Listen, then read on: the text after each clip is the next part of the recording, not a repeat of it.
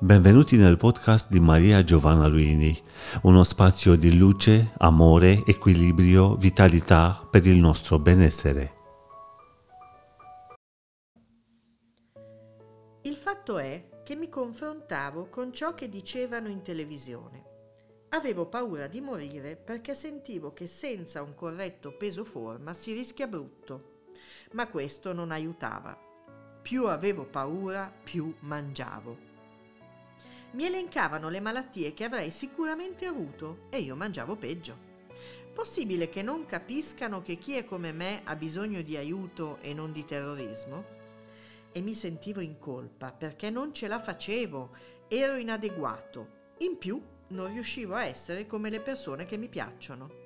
Mangiavo come loro, almeno così credevo, visto che li imitavo seguendo quello che postavano su Facebook, ma poi facevo peggio perché per me non funzionava. Adesso mi ascolto. Tutto qui. Ho scoperto che non sono poi così male, ce la faccio. Basta che sia centrato su me stesso e sulle mie passioni. Tutto qui ha deciso di ascoltarsi e di smettere di lasciarsi contagiare dai giudizi del mondo. Anche questo è un brano tratto da eh, Parla come ami, il libro che ho pubblicato con Mondadori nel 2021. Eh, come molti miei libri, Parla come ami contiene eh, testimonianze o eh, eventi e insegnamenti tratti dalle persone che vedo, vedo in studio oppure online. Non voglio parlarvi di alimentazione o di peso corporeo, ne parleremo un'altra volta. Voglio parlarvi però di ciò che questo signore ha fatto per se stesso. Ha operato un cambiamento piccolo che ha provocato uno tsunami positivo, una serie di cambiamenti grandi conseguenti al cambiamento piccolo che lo hanno portato a perdere peso come desiderava e a diventare più felice. Non perché avesse perso peso, ma perché quel cambiamento lo ha curato dentro. Il cambiamento piccolo è un suggerimento che do spesso. So che qualcuna di voi o qualcuno di voi sorride perché eh, ritorniamo al, all'esempio, alla metafora del muro.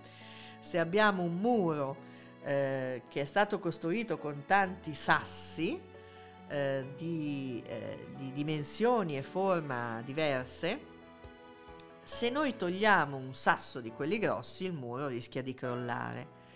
Se togliamo o spostiamo nella sua posizione un sasso piccolo, eh, il muro non crolla, quindi non succede niente di drammatico, però nel tempo l'architettura del muro si modifica inevitabilmente perché anche quel cambiamento piccolo ha un impatto importante sul quadro generale.